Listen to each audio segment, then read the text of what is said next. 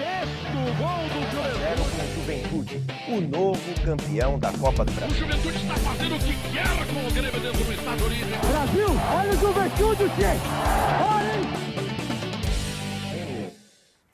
Saudações, torcedores e torcedoras do Esporte Clube Juventude. Tá começando o oitavo episódio do podcast Papo do Jacone. Eu sou Rick Lete e tô junto com o Nicolas Wagner. E aí, Nicolas, como é que tá, cara? Tudo bem, Lete? Um grande abraço para ti, para todo mundo que nos acompanha mais uma vez. Demorou um pouquinho para sair esse novo episódio, alguns conflitos de agenda, mas o lado bom é que com isso a gente tem bastante assunto para abordar, né? Pois é, bastante assunto e muitas vitórias também, né? O que é extremamente bom. Talvez a gente não esperasse que esse momento aí de, de classificação na Copa do Brasil, duas vitórias contra adversários diretos ali pelo G4 na Série B viesse, mas veio. E veio num, num grande momento. Então vamos falar sobre isso e muito mais no episódio. Fica ligado aí. Deu errado, a bola voltou pro Ju. Vem Dalberto na grande área, ajeitou, Bochecha bateu e gol! Gol!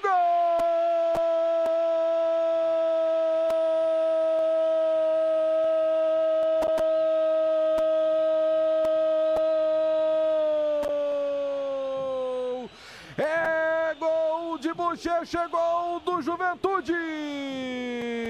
A ponte errou na saída da cobrança de falta. O Ju retomou. Vem cruzamento do Eltinho. Para Dalberto na grande área. Fez a parede, escorou bochecha de perna esquerda. Estufa a rede da Ponte Preta. Não deu pro Ivan de novo. Golaço do Ju. Bom, a gente começa o programa com a narração do Daniel Félix, da Rádio Caxias, do golaço de Gustavo Bochecha, que desempatou o jogo né, contra a Ponte Preta. E que jogo, hein, Nicolas? Pois é, que jogo, que jogo, especialmente um segundo tempo muito bom do Juventude, talvez um, os melhores 45 minutos da, da temporada. Não seria absurdo classificar assim. Depois de um primeiro tempo em que o, o Ju consegue abrir o placar com a bucha do Igor ali, depois do, do Wellington escorar e aparar o lançamento do Wagner dentro da área, mas depois do gol o Juventude parou de jogar, né? Algo que a gente viu em alguns momentos nessa Série B, o Juventude faz o gol e dá uma recuada, não consegue ficar com a bola e aí acaba sofrendo. Mas a sorte foi que o, o Carné vive uma fase espetacular, né? Tinha pego pênalti contra o Operário e, e contra a Ponte. E foi impressionante o que ele fez, fechou o gol.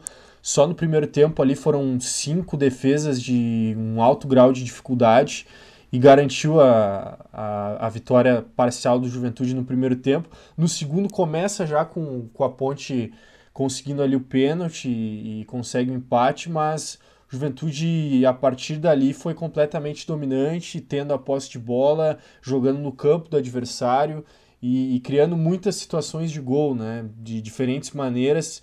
E o, o, segundo gol, ele realmente é, é, um, é, uma construção muito bonita, que tem vários elementos, né? Tem o Eltinho fazendo a ultrapassagem pelo lado, que o Igor também tem, faz, tem feito bastante pelo lado direito. Tem o pivô do Dalberto, jogando mais como centroavante. Ele e o Breno vêm alternando, mas o Dalberto estava naquele momento posicionado como referência dentro da área. Inclusive, eu, eu entendo que é o melhor posicionamento pro Dalberto, até para o Breno poder jogar mais aberto e aí o Dalberto escora para a chegada do Bochecha, aquele volante que pisa bastante na área. E o Bochecha finalizou muito bem para marcar mais um gol. E o Juventude seguiu em cima, seguiu criando. O Dalberto perdeu chance cara a cara. E aí tem um pênalti com mais uma ultrapassagem do Eltinho pelo lado esquerdo. Ele cruza e bate na mão do defensor da ponte. E o João, João Paulo garante a vitória do Ju.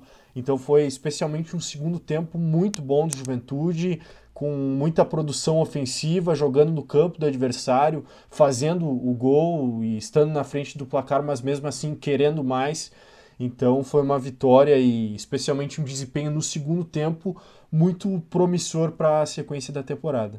Pois é, a melhora do segundo tempo ela é muito interessante e acho que a entrada do, do Renato Cajá ela é um, um pouco explica um pouco isso, porque o Juventude começou a ter um pouco mais essa qualidade no passe é, não só no passe mais curto para reter a bola ali no meio, mas também num passe mais longo, que talvez obrigou a ponte a descer um pouco a marcação, porque quando se tem um Renato Cajá para lançar e um Breno, por exemplo, para correr, é, é, um risco você jogar com a linha alta. Então a, a ponte, ela respeitando isso, acabou vendo que não, não seria tão bom é, marcar um pouco mais alto. A juventude acabou descendo e isso foi bom para o time controlar o jogo. Que, que tu acha de, de Wagner e Cajá jogando juntos aí, Nicolas? A gente conversava sobre, né, sobre as possibilidades disso acontecer. Eu até não sei se isso vai acontecer para um, um Juventude começar um jogo com os dois juntos, mas é fato que com o Cajá entrando ali junto com o Wagner, isso acabou dando, dando um resultado interessante, né? É, a gente comentava sobre essa possibilidade até antes de o Wagner ter estreado e nos parecia difícil começar jogando com os dois juntos, especialmente na maneira que o Juventude vinha atuando, com aquele 4-4-2 com o Losango no meio.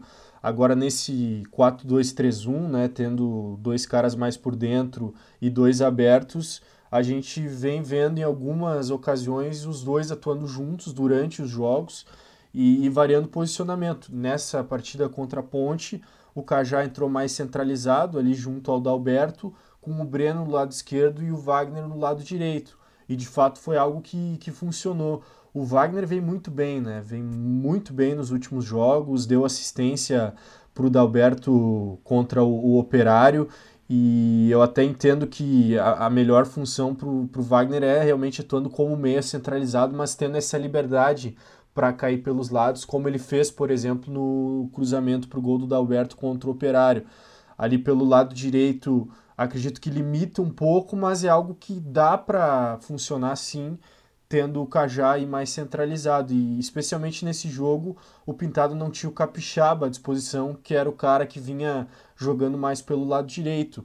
E o Juventude tem uma carência de atacantes de lado no elenco não jogou o Capixaba, começou com o Roberto, que até não fez um mau jogo contra a Ponte, mas ele tem algumas limitações, né? Ele não, não tem nível de titularidade para o Juventude. E aí, tendo essas carências, o Pintado optou pelo Wagner ali pela direita, o Cajá mais centralizado no segundo tempo.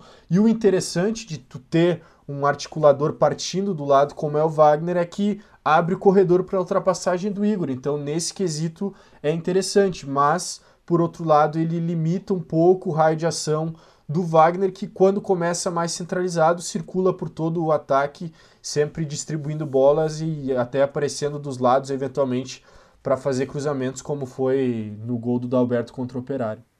É, o Wagner ele estava bem no primeiro tempo, né, articulando legal os ataques, encontrando boas bolas é, para os laterais, mas depois ele começou a cair um pouco e muito por causa do, do próprio gol do Juventude, que acabou mudando um pouco a postura do adversário, e aí a resposta do Juventude para isso também é, não foi ficar apertando os caras, né? Foi dar uma, uma descida assim na marcação. E aí o Wagner até caiu um pouco de produção, até achava que se fosse para entrar o Cajá ele ia tirar o Wagner, mas não. Manteve ele e acabou sendo uma ideia interessante porque o Juventude realmente conseguiu ficar com a bola e ficar bem com ela. A gente, tu mesmo comentava né, sobre a, a construção do, do segundo e do terceiro gol que são jogadas com, com a subida do Eltinho. Foi um dos grandes jogos do Eltinho no ano, né? Claro, tem, tem um jogo que ele dá duas assistências contra o Oeste, mas nesse jogo ele, ele chegou muito bem no fundo. Defensivamente, inclusive, ele foi super bem, né? A gente sabe que a Ponte ataca muito pelo lado direito, tendo a figura do Apodi para entregar velocidade, aquela profundidade, chegada à linha de fundo para o cruzamento. E o Eltinho foi bem defensivamente, né? A gente é, bom, o, o, gol criado pela Ponte Preta no, no, lance do pênalti, que é bem duvidoso, na minha opinião não foi, e na maioria das pessoas que eu ouvi comentando sobre também é, não daria um pênalti, mas foi uma jogada que, que ela entrou por ali, mas nada, nada a ver com ele, assim. Foi um dos grandes jogos do Eltinho no ano, né? Pois é, até no início o, do jogo contra a Ponte, o Ju sofreu ali por aquele lado do Eltinho defensivamente, mas nem tanto em função dele, mas porque faltava o acompanhamento na marcação do Apodi, né, que se projeta demais. E aí ponta centralizava, o Eltinho acompanhava e acabava achatando bastante a linha de defesa do Juventude e nesse espaço pelo lado entrava o Apodi que não estava sendo bem acompanhado pelo Dalberto. Depois, no primeiro tempo, Pintado trocou o Dalberto com o Roberto. O Roberto passou a fazer o acompanhamento do Apodi e deu um, uma melhorada. E no segundo tempo, o Breno fez esse acompanhamento pelo lado e aí o Juventude realmente estabilizou essa questão do lado esquerdo de defesa, em que o Eltinho vinha sofrendo não tanto por ele em si, mas por essa falta de um suporte coletivo e também do sistema de cobertura.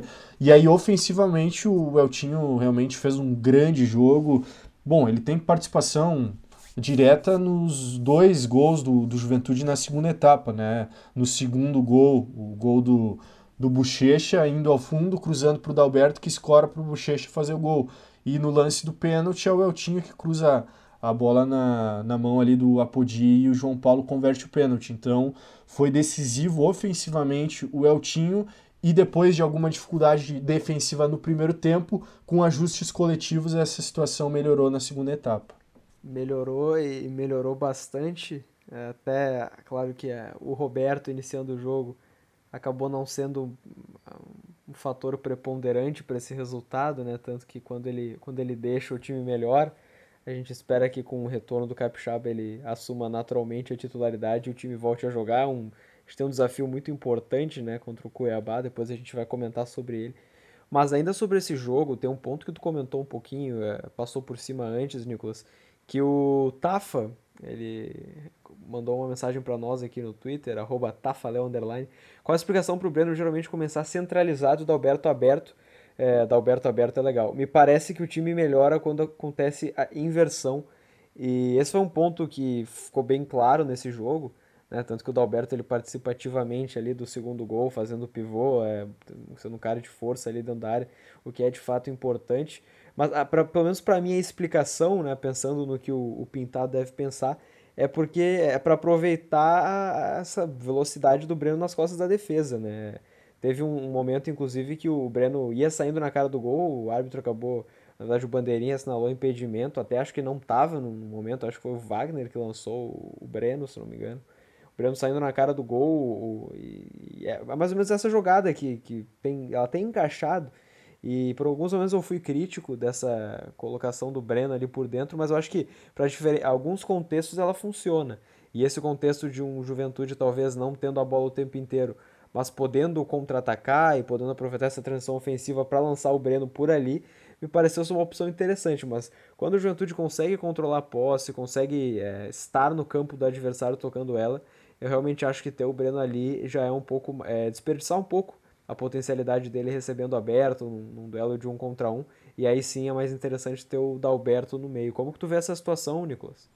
Pois é, eu acho que o Pintado ele enxerga isso que tu falou em relação ao Breno. Também o Breno ele é me melhor definidor que o Dalberto, mas também o Dalberto jogando pelo lado, num contexto de contra-ataque, ele tem mais espaço né, para encarar o marcador num contra um, botar na frente e ganhar na força, que é a, a especialidade dele. Mas eu entendo que o melhor desenho é tendo o Dalberto como o cara mais adiantado e o Breno pelo lado, porque o Dalberto tem mais esse cacuete de centroavante, de fechar na área. A gente viu isso contra o Operário no gol que ele marcou de cabeça e ele até ganhou outras bolas por cima, né, recebendo cruzamentos dentro da área e também ele tem essa capacidade pela força de fazer o trabalho de pivô, como fez no gol do Bochecha contra a Ponte. Então, eu acho que o Dalberto ele tem mais esse cacuete de jogar dentro da área, que é o que essa posição mais adiantada do ataque pede. E o Breno, por outro lado, atuando pelo, pelo lado, ele, com perdão da, da redundância, ele tem essa capacidade de drible curto, né, de driblar e trazer para dentro e também aproveitar a, a, ultrapassagem do Eltinho, inclusive assim é, surge o, o gol que eu comentei do, do Gustavo Bochecha. Então, eu penso que o melhor é ter o Dalberto centralizado e o Breno aberto. Mas eu entendo a escolha do, do, Pintado em cima do que tu comentou e também dessa questão do Dalberto em contra-ataque ele ter mais espaço pelo lado para botar a bola na frente e ganhar do, do marcador. É, esse teu comentário vai ao encontro do que o Leonardo de Oliveira, arroba Leo1913 Juve, botou no Twitter. É, Dalberto está indo muito bem jogando centralizado, se movimentando toda hora, caindo pelas pontas, incomodando a zaga adversária.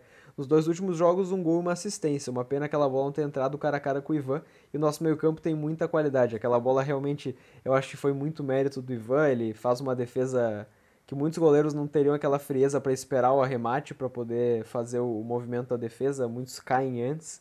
Ele não, ele espera e defende com o pé. E de fato, o meio-campo do Juventude tem, tem muita qualidade, né? O, o Bochecha e o João Paulo são, são jogadores de muita capacidade com a bola no pé, né? Para tabelar com, com velocidade, para encontrar lançamentos. Então, é, eu acho que a gente viu poucas vezes o Juventude nesses últimos anos com o meio-campo tão capaz de reter a bola, né? De, de trocar passes, de uh, encontrar os jogadores uh, à frente, né? Ter um meio de campo que ajuda o time a progredir. E eu acho que João Paulo e Gustavo Bochecha é uma dupla para uh, para não, não, não botar nenhum defeito, né, Nicolas? Ah, sem dúvida. Eu não coloco só a dupla, mas tendo ali o Wagner ou o Cajá completando esse meio, é meio de campo que muitas equipes da Série A não têm, né? Com esse nível de qualidade e essa capacidade de retenção de bola, de troca de passes e favorece muito um estilo de jogo propositivo, que é o que o Juventude fez, por exemplo, muito bem no segundo tempo contra a Ponte.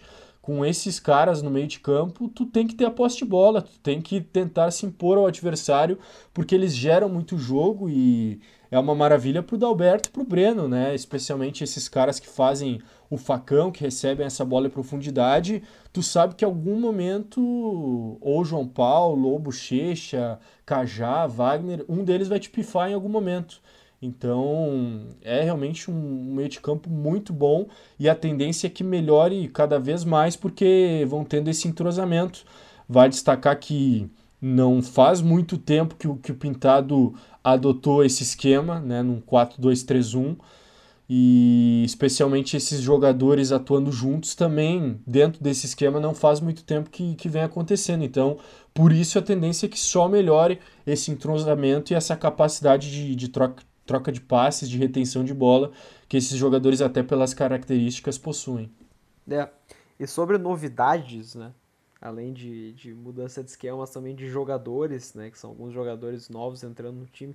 A gente recebeu algumas mensagens lá no Twitter, uma interação bem legal do pessoal é, que nos ouve. É, o Rafael Boff mandou pedindo se existe a possibilidade de reforços, Zague Ataque ainda precisam de peças essenciais, e também vai junto com a pergunta do Lucas Maggione, arroba lucasmagione5, quem poderia ser o centroavante contratado se realmente acrescentaria ao time. E é mais ou menos isso, parece que é, para a defesa não, não, não tá se pensando nada, mas para o ataque o Pioneiro disse que o Juventude está em busca de um centroavante, inclusive com essa abertura da janela agora para gente que está vindo de fora, é, é uma possibilidade a mais que se abre para o time e vai ser uma oportunidade de mercado, né? O Juventude não vai gastar tanto para trazer um jogador desse, até porque está encaixado do jeito que está, tem afinal o melhor ataque da Série B, o que é algo é, a se comemorar, né?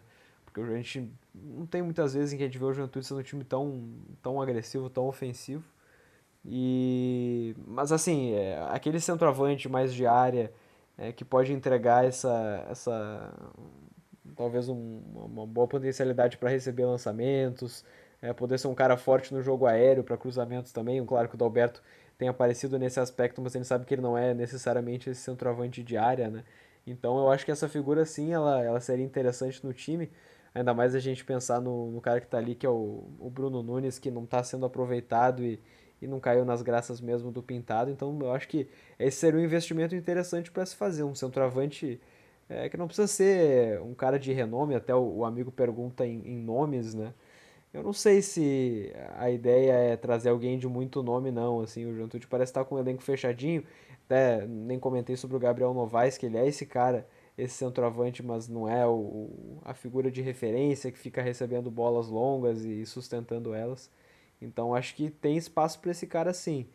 É, até porque o, o, Rafael Silva, que no primeiro momento eu achei que seria ele, é, tem atuado muito aberto né, com o Pintado. Então acho que tem espaço para esse cara. E se o Juventude encontrar um negócio bom, tem feito bons negócios assim, né, durante durante esse período, né, como por exemplo o próprio Wagner, é, lá o, o, a chegada do, dos zagueiros, principalmente do Wellington, acho, né, que é o cara que entrou e, e, e sacramentou ali como um titular da equipe. Eu até tenho algumas questões em relação ao Nery Bareira, eu acho que o Augusto ainda entregou um pouquinho mais que ele, mas a gente tem que esperar um pouquinho também, até porque o Nery não, não chegou a, a treinar tanto assim, não está tanto tempo no time. Mas é, o, o reforço, se for para chegar, é esse é do centroavante. Não sei o que, que tu pensa sobre isso, Nicolas, mas para mim, é, tendo um, um cara de, de, referência ali na frente, o Juventude estaria com um dos melhores plantéis que teve nos últimos tempos. Ah, sem dúvida. Até porque o Rafael Silva e o Gabriel Novaes, infelizmente, não, não entregaram até aqui o que a direção e a torcida esperavam. A gente pode atribuir, talvez em parte, ao fato de eles terem jogado muito mais pelo lado do que propriamente como centroavante, mas tecnicamente eles não, não têm entregado muito ao Juventude. E aí se faz necessário realmente ter mais uma peça ofensiva, e aí se for contratado um centroavante, possibilita a jogar com o Dalberto e Breno abertos. E aí diminui a, a carência que o Juventude vem tendo de atacante de lado porque Breno ou Dalberto, um dos dois joga mais enfiado, centralizado, e aí do lado, se não tem o Capixaba, por exemplo, quando, como não teve contra a Ponte Preta, quem é que vai jogar? O Roberto tem limitações, ou, ou então vai ter que ser o, o Wagner ou o Cajá jogando pelo lado. Então, na maneira que o Juventude vem jogando, ou com o Dalberto ou com o Breno adiantado, há uma lacuna no lado, né, de atacante de lado. Mas se chegar um centroavante, aí Dalberto e Breno podem jogar pelos lados e o Juventude ganha mais um cara ali de, de presença ofensiva que possa disputar essa primeira bola, ganhar esses lançamentos, como tu citou.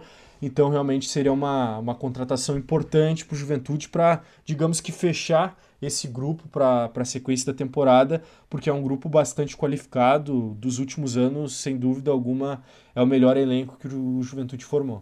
É, chegando esse cara ou não, o Juventude tem um bom elenco, tem um, um elenco muito interessante para as pretensões do time. E eu não sei até que ponto o Juventude internamente acredita, mas o jogo contra o Grêmio na Copa do Brasil é, tem tudo para ser muito interessante pelo momento em que vivem as equipes, né? Eu vi alguma, algumas pessoas comentando, ah, o Juventude nesse momento é o melhor time gaúcho, né, em termos de fase. E isso talvez seja inegável, né, pelos últimos resultados. O, o Grêmio tudo bem que está aí com essa questão do Grenal, mas eles não, não têm performado bem já há algum tempo. Então, é, dá para a gente acreditar que o Juventude vai beliscar alguma coisa, por mais que seja é, bastante, bastante difícil, eu diria até improvável, por conta da, da qualidade técnica entre as duas equipes. Mas é, é um duelo que promete, né? O Juventude decidido em casa também, tem toda essa questão. Então, é, claro que sonhar com, com coisas muito maiores na Copa do Brasil é sempre, é sempre difícil, mas ganhar mais uns 3 milhões e, e uns quebrados seria bem legal, né, Nicolas? Ah, pô, bota legal nisso. E, e o, muitos torcedores até não gostaram do sorteio, né? Repeteco da Copa do Brasil do ano passado, também nessa fase de oitavas de final, o Juventude acabou pegando o Grêmio e sendo eliminado, mas vale destacar, e aí está o otimismo também da torcida, que em relação ao ano passado, o Juventude é um time melhor em relação a si mesmo, e o Grêmio é um time pior em relação a si mesmo. Então isso dá um pouco mais de otimismo. É claro que tecnicamente o Grêmio tem jogadores que o Juventude não tem, Pô, o PP, o que está jogando de bola, é um jogador que poucas equipes no Brasil têm, então que dirá o Juventude com o poder de investimento que é muito menor em relação ao Grêmio. É um cara que, que faz a diferença, que ganha uma partida em um lance individual. Então, sem dúvida, vai ser uma parada muito dura para o Juventude, mas realmente a, a, maneira com que o Juventude vem atuando, além do resultado, é, dá essa impressão de jogar o melhor futebol do Rio Grande do Sul, como como alguns têm citado, porque não é só a questão do resultado. A maneira com que o Juventude atuou, por exemplo, no segundo tempo contra a Ponte, é um, uma maneira dominante de, de ter domínio frente ao adversário, de jogar para frente, jogar no campo do, do inimigo. Então tem sido muito interessante essa maneira do Juventude jogar e até considerando como o Grêmio vem atuando, o Grêmio vem mudando um pouco a, a, sua maneira de jogar em relação ao que a gente viu nos últimos anos com o Renato. O Grêmio hoje é um time mais reativo, até por ter os três volantes, é um time que espera mais para sair no contra-ataque, tendo Alisson e PP pelos lados. Então, até diante desse cenário que a gente tem visto de Juventude e Grêmio, não é loucura imaginar, por exemplo, no Jacone, até vai ser o segundo jogo, então eventualmente o Juventude pode ter que correr atrás do resultado, mas não vai ser surpreendente a gente ver o Juventude propondo o jogo e o Grêmio esperando mais. Não será nenhum absurdo ver isso, pelo que a gente tem observado da, da maneira das duas equipes atuar nos últimos jogos em especial. É, se a gente vai pegar partidas em que o Grêmio disputou contra adversários que teoricamente eram tecnicamente mais é, inferiores, mas que jogavam de uma maneira que gostavam de ter a bola e pressionar. Por exemplo, a gente pode pegar o, jogo contra o Caxias, né? O Grêmio foi, é, foi superior é, no primeiro jogo, no, no Centenário, ele consegue é, sair com a vantagem, mas depois que ele abre o placar no, na arena, o, o Caxias dá um, dá um show, na verdade, né? Eles poderiam tranquilamente ter revertido o placar, tiveram chance para isso, e muito por conta da postura do Grêmio, né? Que meio que deixou o Caxias trabalhar, deixou o Caxias propor o jogo. E se a gente pensa num, numa Copa do Brasil que também tem ida e volta, e que o Grêmio pode acabar sentando em um provável resultado, possível resultado num, num jogo de ida, de alguma vitória da, do Grêmio de 1, 2 a 0, se eles sentarem nesse resultado, eles podem é, sofrer um pouco com isso.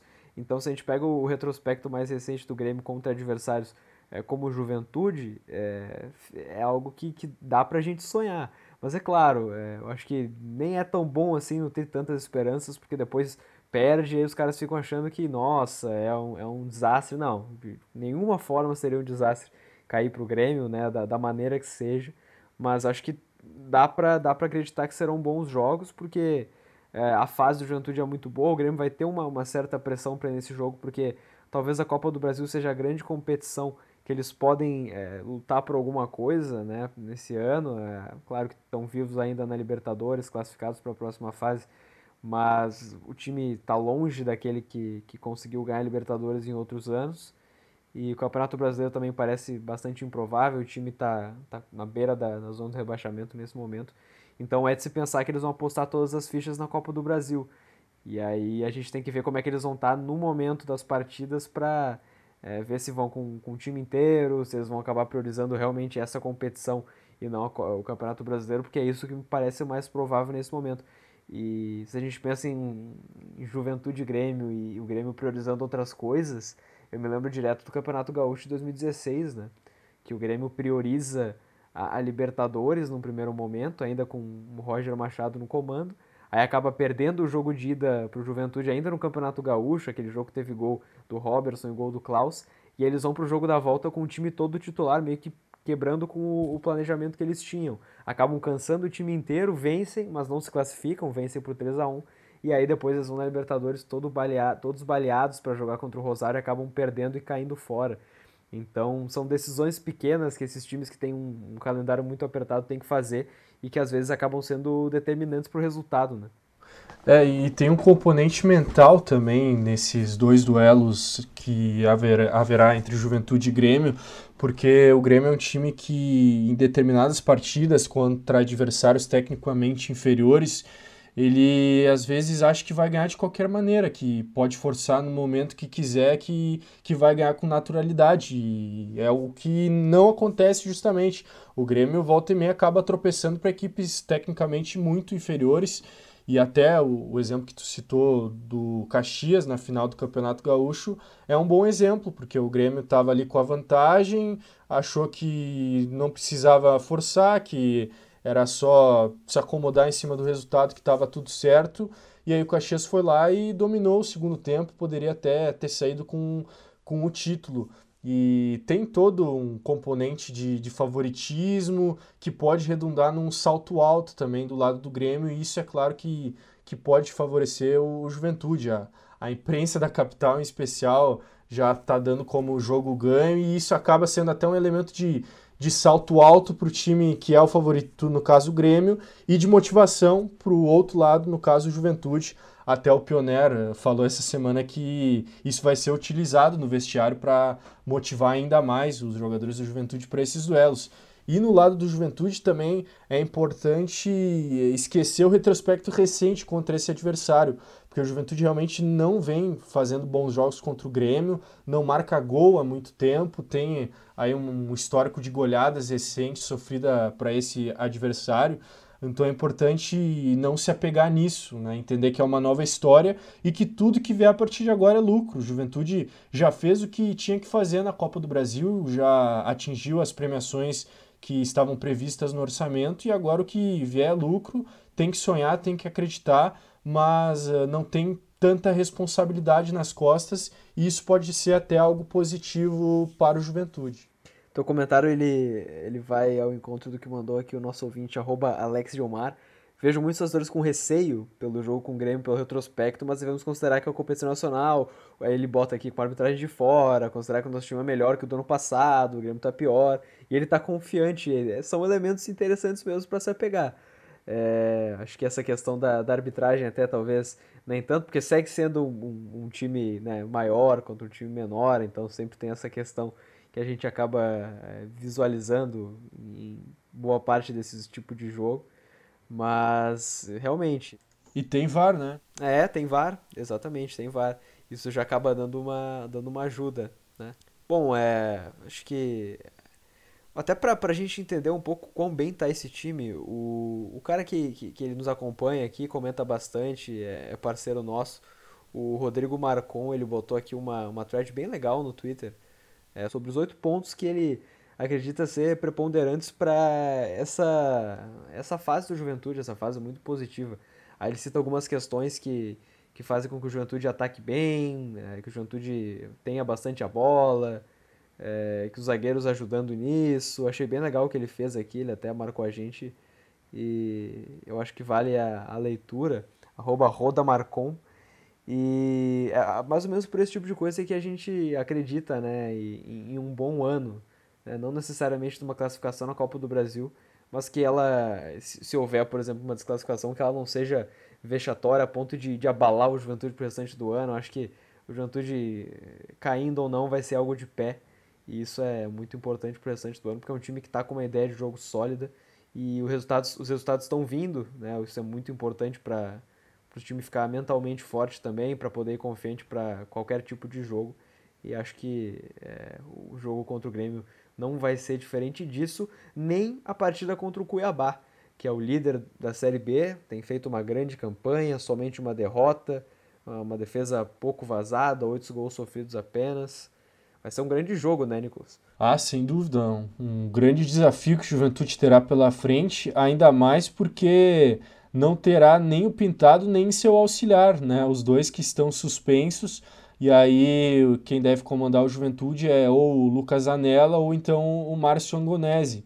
E a gente sabe que, que faz diferença né? não ter a presença ali do, do treinador na lateral do campo e especialmente Pitado é um cara que agora que não tem público nos estádios, as transmissões acabam tendo esse componente de dar para ouvir tudo que o treinador fala, ou quase tudo, e a gente percebe o quanto o Pintado joga junto com o time. Em um episódio passado, tu comentavas, Let, sobre o, quanto ele, ele instrui e conversa ali com, com o Igor, especialmente, que é, que é um cara que o, que o Pintado parece ser um paizão. Aliás, o Igor que está jogando muito, com contrato renovado até 2023, então certamente vai dar lucro aí para o Juventude ali adiante. Mas voltando para a questão do jogo contra o Cuiabá, tem esse fato de, de não ter nem o treinador nem o auxiliar no banco, mas acredito que a, a ideia de jogo ela está consolidada. Né? O Juventude tem um padrão tático bem definido, mais do que a gente viu no, no início da Série B, até porque é,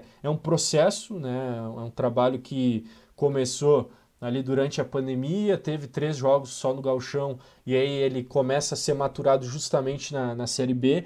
Então, essa ideia de jogo vem se consolidando e hoje o Juventude tem uma cara bem definida, né? De um time agressivo que marca sua pressão, que tem qualidade técnica para trocar passes, para buscar os espaços.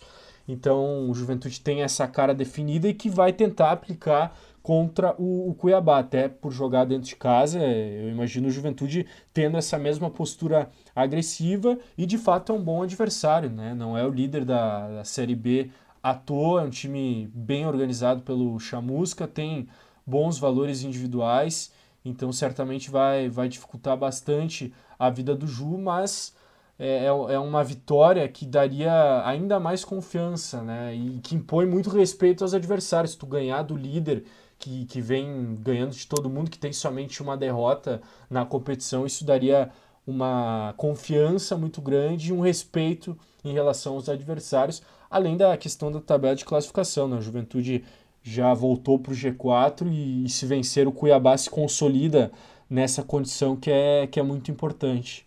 É isso, bons elementos não faltam para esse jogo que certamente vai ser um dos melhores jogos da Série B.